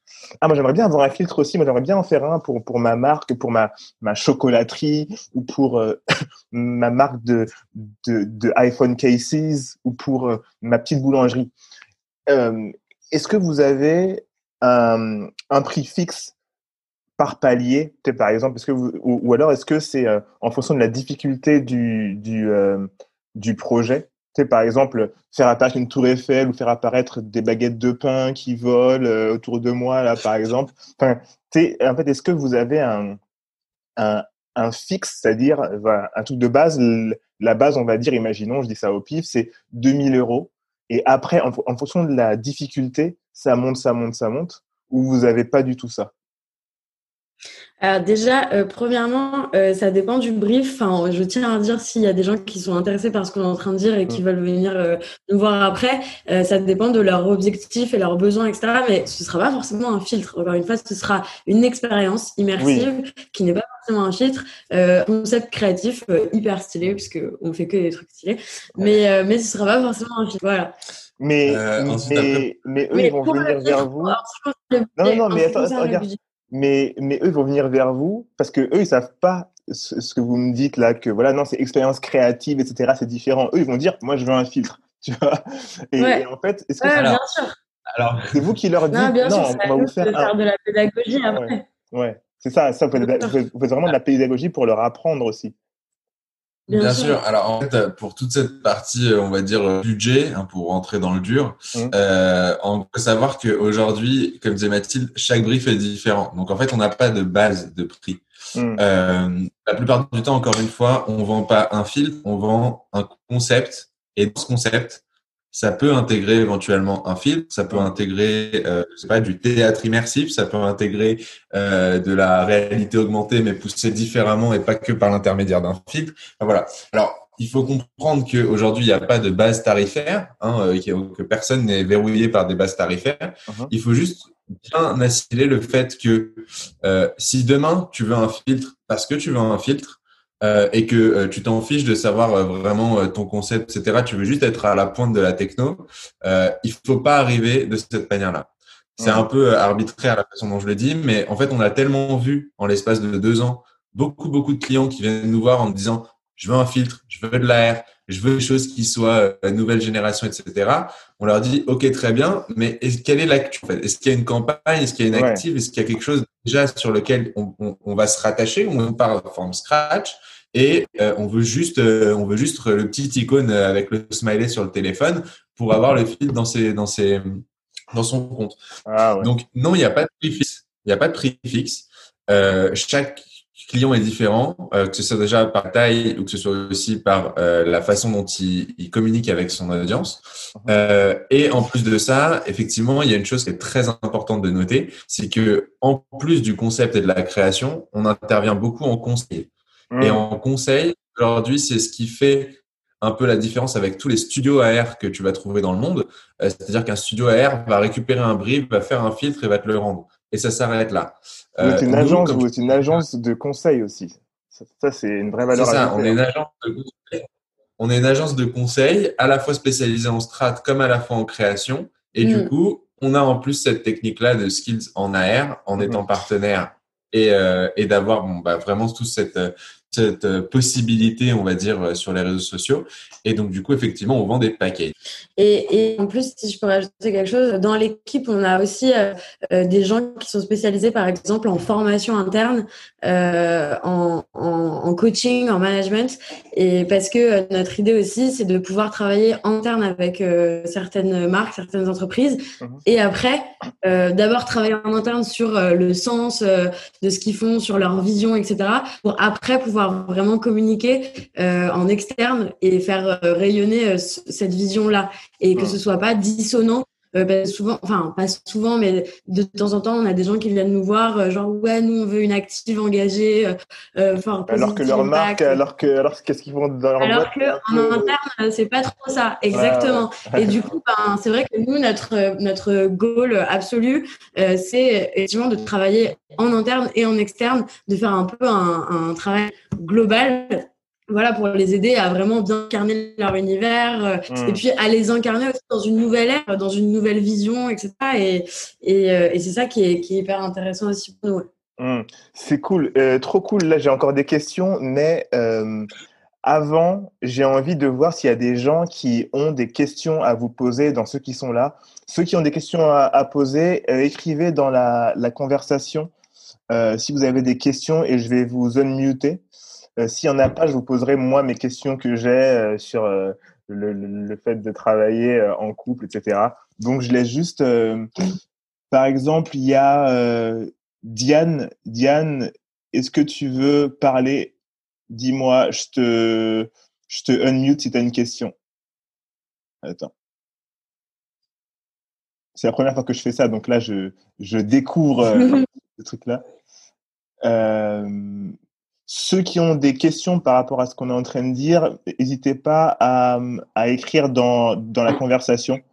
Je vais mettre ici. Bon, en attendant, euh, moi j'ai une question pour vous. C'est est-ce que travailler en couple, c'est compliqué pour vous ou pas? Je, je, vous dis ça parce que euh, parce que j'ai vu beaucoup de gens euh, travailler en couple et tu vois quand il y a eu certains problèmes, par exemple, ils n'arrivaient pas à faire la séparation entre on s'embrouille pour le taf et on s'embrouille euh, après et, et, cette embrouille dans le taf, bah, comme on vit ensemble, et eh ben elle nous suit à la maison. Mmh. Vous voyez ce que je veux dire? Vous, vous le vivez comment? Qu'est-ce que vous vous êtes dit pour, pour que ça dure? Parce que là, maintenant, ça fait deux ans, mais vous êtes enfin, ça fait peut-être un peu plus longtemps que vous travaillez ensemble. Comment vous faites pour tenir sans qu'il y ait. Euh, comment vous gérez les conflits entre vous? Alors, euh, on est ensemble depuis six ans. Ouais. Euh, et ça fait euh, longtemps qu'on travaille ensemble, puisque même à l'école, on travaille ensemble. Euh, même quand on était en freelance, on formait un duo social media DA. donc ça fait longtemps qu'on a ce truc de d'aimer travailler ensemble. On est très complémentaires. on est en fait, on est complètement opposés et donc très très complémentaires. C'est pour mmh. ça que ça marche bien. Dans le travail. Mais euh, et, et, aussi on a on a vraiment une passion commune euh, et, qui est euh, bah, celle de la com, celle de, de la créativité, celle de l'innovation, du, du, digital, etc. Et, et on a aussi une vision commune, que ce soit perso ou dans le travail. Et du coup, c'est vrai que ça nous drive beaucoup dans nos, dans nos décisions, dans nos envies, etc. Après, Évidemment qu'il faut, euh, il faut euh, mettre en place des, des, choses pour contrebalancer. Par exemple, euh, en plus avec le confinement, le fait d'habiter ensemble, de travailler ensemble, etc. Bah, l'un sur l'autre. Exactement. Et des fois, en fait, pour pas que parler de taf et que être euh, dans le taf tout le temps, tout le temps, parce que comme c'est passion, on se rend même plus compte qu'en fait on parle que de ça. Et ben on se, on s'oblige à avoir vraiment des moments de couple où on parle pas de taf, euh, où on fait euh, voilà des trucs qu'un couple ferait qui ne travaille pas ensemble. Et, et c'est vrai que c'est des, des trucs qu'on s'est un peu obligé à, à mettre pour un peu faire créer une balance. Mais en vrai, on pour l'instant, en tout cas, euh, ça se passe hyper bien. On n'a pas encore expérimenté euh, de gros, euh, de gros problèmes. Et puis, voilà. Et puis, je pense que c'est important aussi de, de, bien noter le fait que quand tu es aligné sur la partie pro, donc c'est vraiment le fait de dire, comme The Massive, c'est vrai qu'on est vraiment sur une passion commune. Encore une fois, là, je sors un peu de l'univers des filtres. Hein, je parle vraiment de façon globale, uh-huh. que ce soit vraiment la passion par la création, euh, la, la, la, la, enfin, la création même de valeur ajoutée, que ce soit à la fois pour des marques ou pour autrui, ou etc. Euh, le fait d'être aligné en fait sur ce plan-là, ça permet de fluidifier en fait les, échanges et euh, de plus ou moins un peu euh, bah, de bien connaître l'autre et de savoir un peu vers là où il veut aller, où elle veut aller, et, euh, et donc du coup d'avoir vraiment un, un, on va dire un champ des possibles à chaque fois. Euh, et, c'est pour ça que c'est plutôt assez cool de, de, bosser en couple, en tout cas. Ouais, ouais, on est vraiment drivé par euh, cette vision commune de, de bah, d'engagement aussi, d'engagement, de, de, d'exploration de comment on pourrait euh, voilà la, com n'est pas forcément euh, le diable. Les agences de pub ne sont pas des des, des gros euh, des, des, gros diables qui font juste le mal et qui poussent à la consommation. Et notre idée commune c'est comment justement avoir un impact positif comment bah on disait tout à l'heure créer des mouvements mmh. réinventer un peu tout ça et c'est ça, en fait, je pense, vrai, même dans la, dans la vie euh, au quotidien. Même si on faisait pas de com, on ferait un truc en rapport avec, euh, avec tout ça. Je vois. Et, euh, on, est tous les, on est tous les deux entrepreneurs aussi. Pardon, excuse-moi. On est tous les deux, je pense, entrepreneurs dans l'âme et ça nous a un peu aidé aussi. il y a des questions. Plaisir. Ouais, il y a des questions. je pense qu'il y a des timides parce qu'ils veulent pas, ils veulent pas les dire à l'oral. Du coup, ils l'ont mis à, à l'écrit. Ah. mais c'est cool. Il y a, par exemple, Diane qui demande, vous avez parlé d'un article sur Vogue US concernant la percée des filtres. Quels sont vos rapports avec les agences concurrentes hors France et comment voyez-vous l'évolution de l'activité dans 3 à 5 ans? Alors, euh, alors, je vois la question en même temps, hein, je la relis. Euh, alors, en gros, il faut savoir qu'aujourd'hui, euh, dans la, alors pour la partie des agences concurrentes, euh, Aujourd'hui, donc dans le programme euh, dont on est partenaire avec Facebook et, euh, et, euh, et, Instagram, il euh, faut savoir qu'on est une centaine d'agences qui sont donc agences et et, et, entrepreneurs, enfin comme on dit freelance, uh-huh. créateurs de leur côté. Et donc en fait, on est tous très potes. Alors voilà, ça c'est une chose dans ce milieu-là qui est assez incroyable, c'est vraiment la fraternité. C'est-à-dire que nous, alors Bon, petit aparté rapide, euh, quand on a vraiment commencé à rentrer dans ce milieu euh, de façon vraiment très très très professionnelle et, euh, et, à se dire que ça ferait vraiment un de nos fers de lance, on est allé à Londres, donc on a été invité par Facebook à Londres pour un hackathon. Ouais. Donc un hackathon qui représentait en fait les 100 meilleures agences et créatifs de, bah, du monde entier sur la, la partie réalité augmentée. Et en fait, du coup, c'est retrouver nez à nez avec toutes ces personnes-là, avec qui on parlait depuis des, un an, un an et demi sur, euh, sur Facebook, dans des groupes, etc.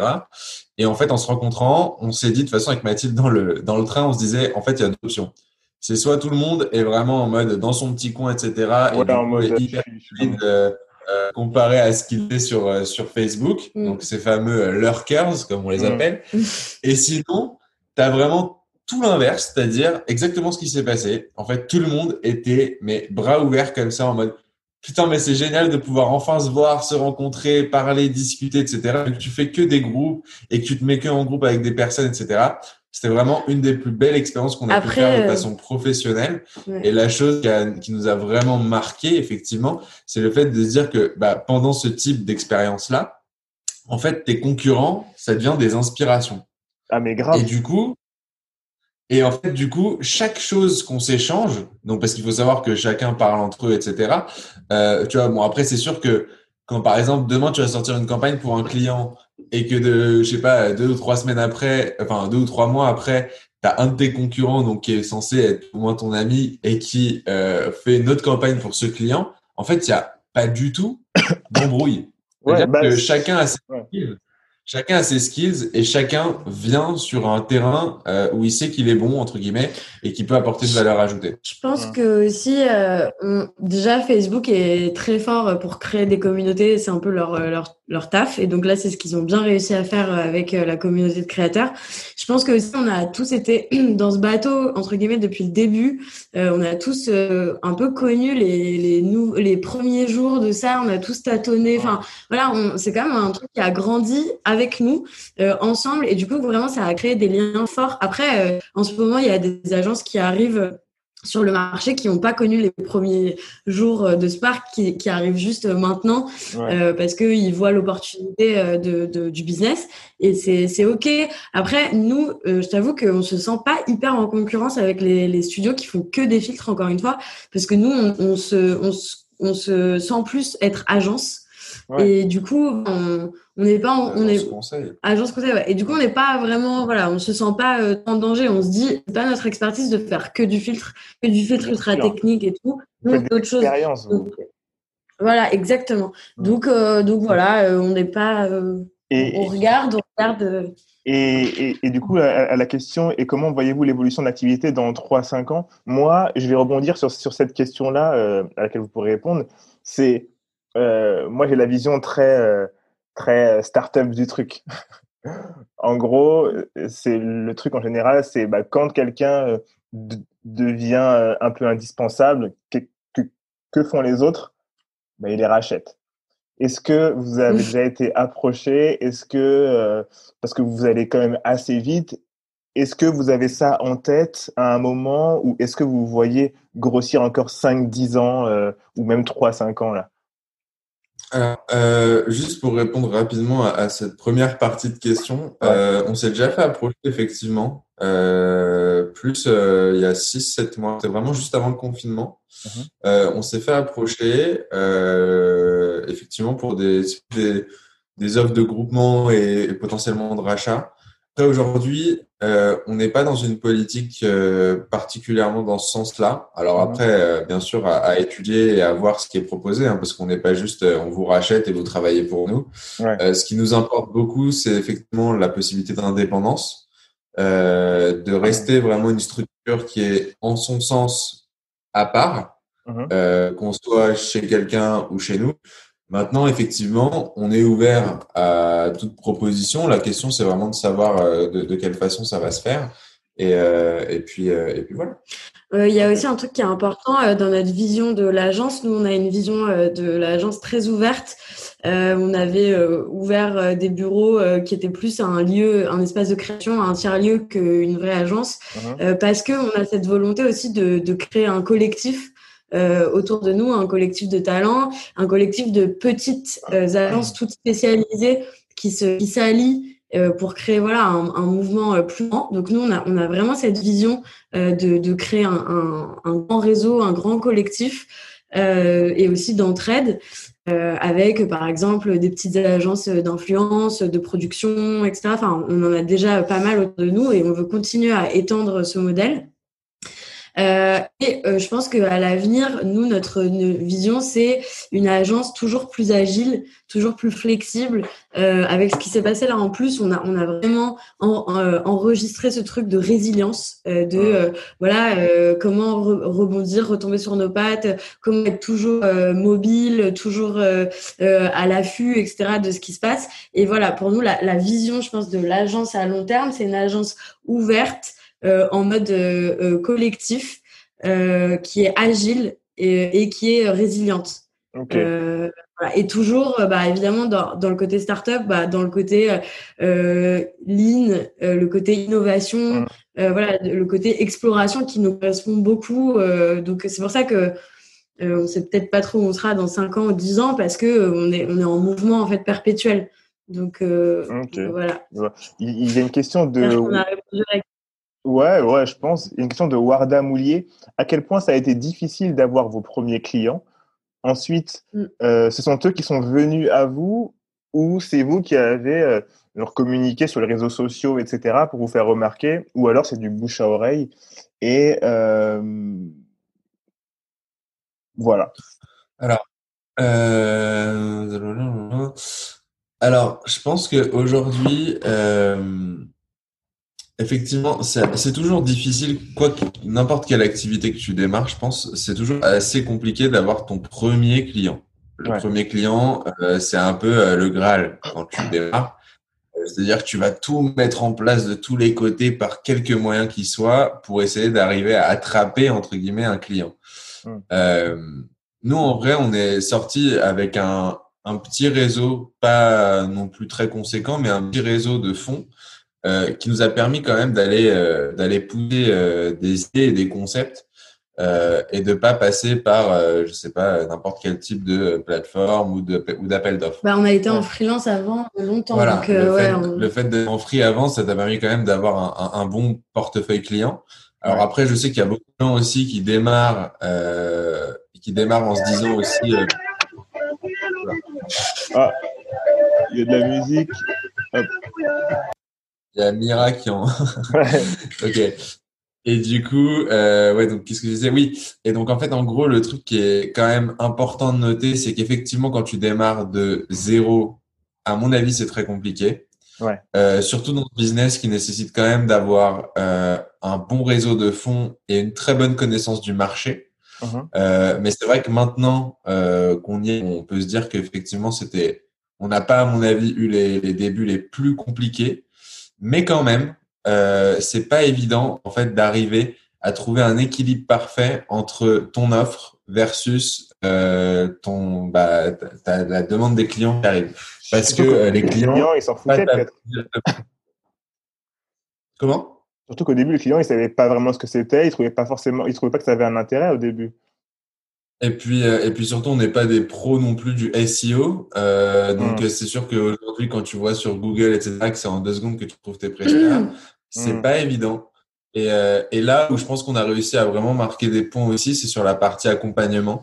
Parce que euh, parce que c'est très important aujourd'hui de bien expliquer à ton client que tu ne fais pas qu'une seule chose et que tu es sur vraiment un scope très large euh, relié en tout cas à, ton expertise de fond. Mais euh, c'est sûr que en tout cas les filtres, euh, enfin la réalité augmentée nous a vraiment permis de se de se faire voir, mmh. de se démarquer parce qu'on est vraiment un peu pré, enfin pas précurseur, mais oui, on était, euh, on faisait partie des premiers à faire des filtres. Et du coup, au tout début des filtres, c'est vrai que les entreprises trouvaient ouf.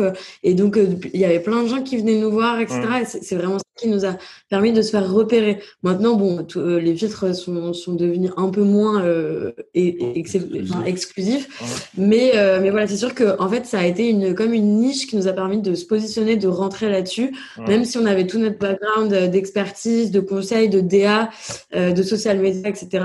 Euh, voilà, ça, ça nous a permis de se positionner. je pense que c'était une bonne leçon aussi de dire que bah, quand on crée une entreprise, si on est trop large, si on est trop général, parce que nous, en fait, on sait tout faire. Il faut être niche au début, il faut être niche quand même. Il faut rentrer avec un truc et faire entonnoir à l'envers, en fait.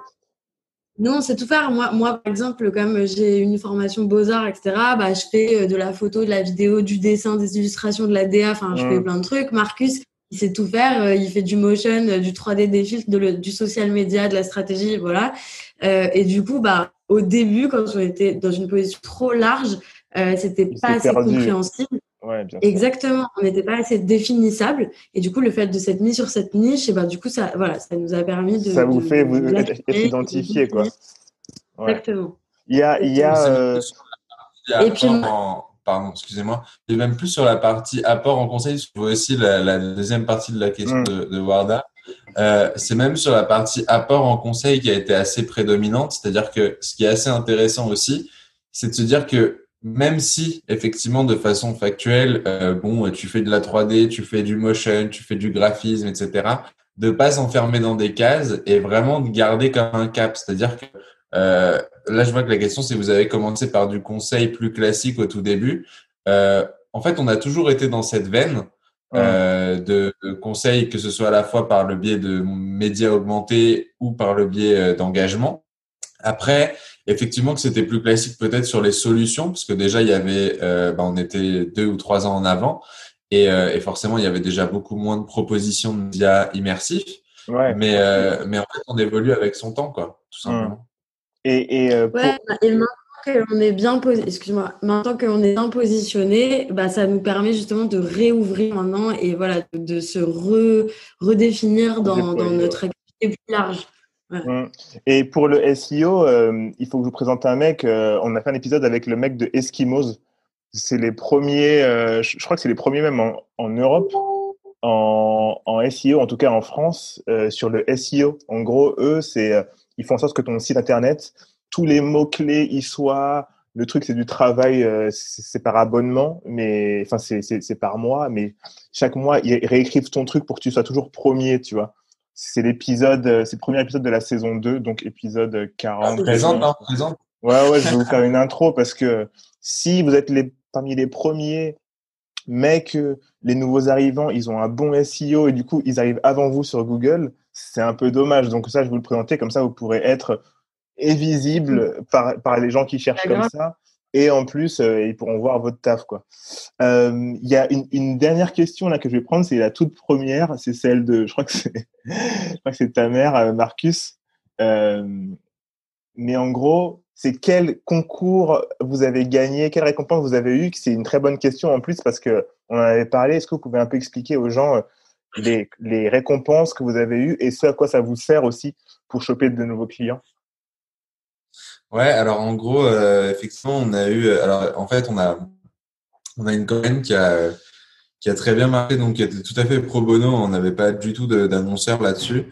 Euh, on, en, on, en, a parlé un petit peu pendant le podcast. En gros, pour faire très rapide, c'est une opération qu'on a montée avec euh, 150 créateurs internationaux. Donc, on a lancé un peu un message euh, un peu à la volée sur le groupe des créateurs il y a en mars. Ouais. Euh, le premier jour du confinement où tout le monde était chez soi, avec Mathilde, on s'est regardé, on avait des clients, etc. On n'était pas à jour et on s'est dit bon, je pense que là, on a quand même un rôle à jouer parce que euh, on est effectivement sur une techno qui est tout à fait nouvelle génération, qui est complètement dans l'air du temps avec ce qui est en train de se passer.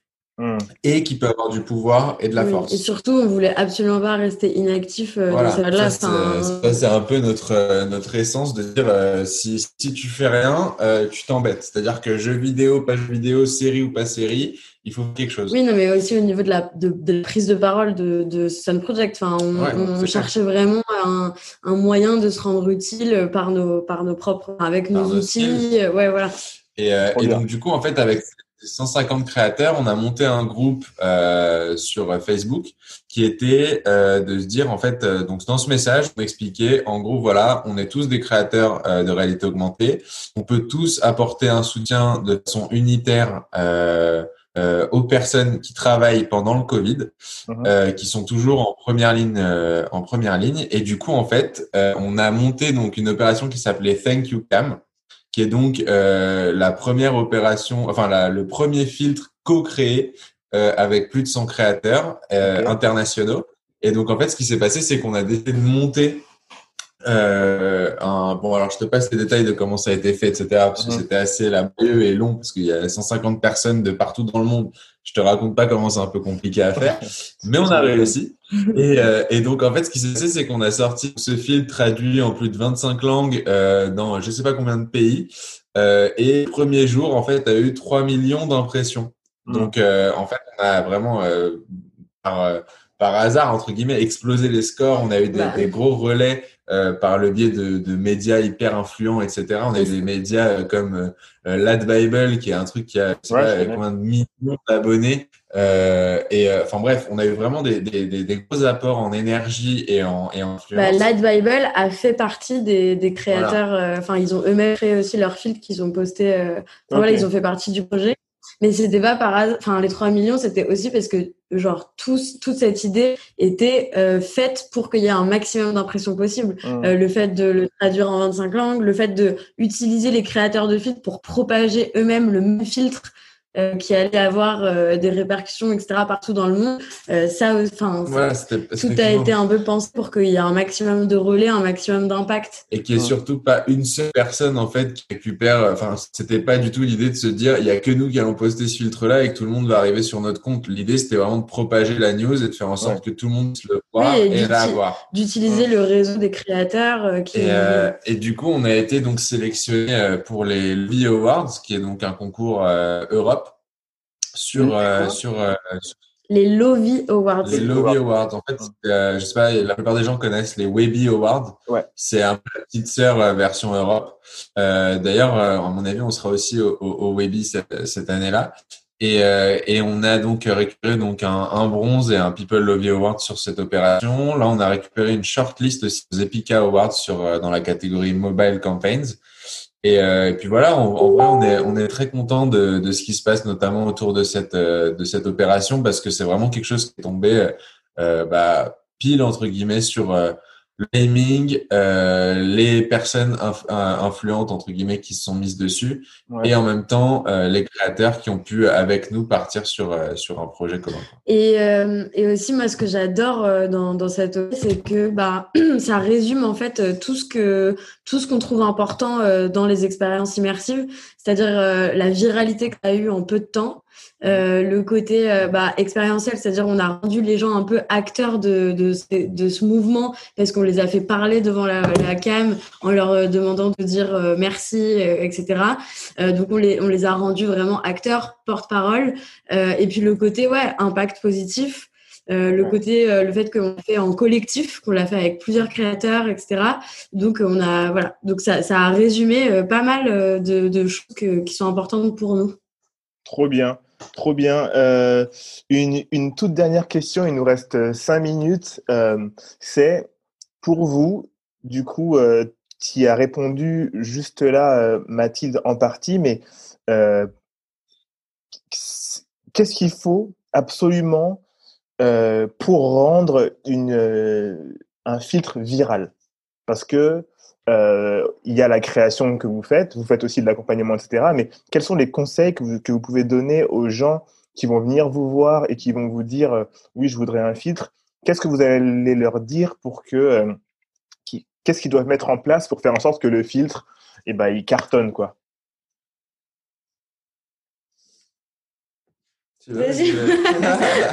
ok. Euh, alors, je pense qu'aujourd'hui, euh, la première chose à penser, comme on disait, effectivement, c'est de partir d'un concept global euh, pour que ce soit cohérent, en fait, au vu des, des abonnés et des utilisateurs d'Insta. Au-delà de tout ça, je pense qu'une chose qui est très importante à ne pas omettre, c'est la. Donc, alors, je vais appeler ça ton plan média mais c'est comme on a compris, c'est pas du média à rajouter de l'argent sur Facebook et sur Insta. Mmh. C'est en fait le plan de promo, c'est-à-dire euh, ton plan influence en fait, tout simplement. Comment tu vas répandre la nouvelle. Euh, on l'a vu et je vais prendre le meilleur use case qu'on a euh, là ces derniers temps euh, qui était avec vous. Là où c'est hyper intéressant, c'est que en fait, une fois que ton filtre il est créé, etc., et que tu as le concept qui est plus ou moins engageant, euh, alors, bien sûr, après, à faire attention de ce que tu demandes. Faut pas en demander trop, faut pas en demander assez. Faut vraiment être euh, technique sur ce que tu, tu décides de demander. Euh, une fois que tu as tout ça et que tu sais qu'en fait, il y a du potentiel sur ton filtre, euh, que t'es pas genre juste, par exemple, euh, euh, alors je vais reprendre un use case et je tape absolument pas sur sur les autres, mais je sais que je vois très souvent des filtres roulettes où tu as genre je suis le produit qui n'apporte pas particulièrement un truc spécial sur sur le compte, etc., qui est vraiment un truc basique chez basique. Euh, et on a souvent des demandes comme ça d'ailleurs. Bref, et eh ben en fait le truc c'est que quand tu es sûr de ça, il faut que derrière tu déploies un dispositif influence assez conséquent, mais en même temps euh, où tu es sûr que ça peut avoir une bonne cohérence avec ton ton bah, ton activation, ton concept. Mmh et une fois que tu as plus ou moins ces deux éléments là, après c'est entre guillemets la magie Instagram qui va fonctionner. Et donc après, il faut être un tout petit peu plus réactif sur tout ce que tu vois passer, sur tout ce qui va être posté, parce que toi, de ton côté, il faut que tu repostes, il va falloir que tu en parles, il va falloir que tu fasses de la retombée. Et une fois que tu as tous ces, plus ou moins ces petits éléments qui sont mixés entre eux, et eh ben normalement, tu devrais arriver à pouvoir pousser un concept qui est viral et qui arrive à se déployer le plus loin possible. Ah, bien sûr, euh, tu as toujours des bonnes surprises, tu as aussi de temps en temps des mauvaises surprises. Mais la plupart du temps, en tout cas avec ce média à date, on est vraiment sur des choses qui, qui comme je disais tout à l'heure euh, sur la partie earn media, euh, des choses auxquelles on s'attend pas. On met une petite alerte Google avec le nom de sa marque et dès que ça tombe, on le sait directement et on sait que et on sait que ça fonctionne. Hmm. Ok, ok, très cool. Euh, alors, où est-ce qu'on peut vous retrouver pour finir il, il me faut votre Instagram, votre site et vous avez Twitter ou pas? Alors, on n'a pas encore Twitter parce que euh, en vrai, euh, il y a déjà tellement de trucs euh, sur lesquels on est. En vrai, d'ailleurs, on, va pas tarder à se le faire le Twitter parce qu'on nous demande pas mal. Alors, sur Insta, c'est underscore donc tiré du bas The Sun Project. Mm-hmm. sur Facebook, c'est The Sun Project. Vous pouvez pas nous louper. et vos Insta perso alors, non, Insta perso, moi, c'est tiré du bas. J'aime beaucoup les tirés du bas. Mm. Tiré du bas, Cusmar, C-U-S-M-A-R, donc Marcus dans l'autre sens, et tiré du bas à la fin. Et Mathilde Moi, c'est Mathilde Ose, H-A-U-S, tout attaché. Et notre site internet, c'est thesunproject.fr. Est-ce que tu peux le redire encore une fois? thesunproject.fr. Ok, cool, cool. Alors pour pour ceux qui nous écoutent, euh, j'espère que vous avez kiffé. Euh, dites-nous si vous voulez revoir euh, Marcus et Mathilde dans le podcast parce que moi j'ai vraiment kiffé en fait parler avec vous. Vous apportez énormément de choses.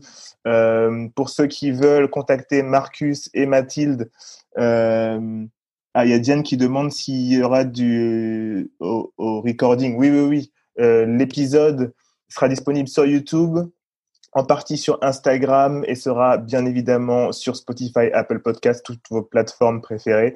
Et, euh, et voilà. Je vous remercie les gars. Vraiment, c'était vachement cool. Merci pour le filtre. C'est eux qui ont fait le filtre. Ça reste entre nous. Donc allez voir sur le compte Instagram. Ça reste entre nous et vous allez pouvoir utiliser le filtre avec des super questions. Donc voilà, euh, les amis, merci beaucoup et je vous dis à plus tard. Merci à toi. Merci à toi. Merci, merci, à tous. Ciao. Au revoir.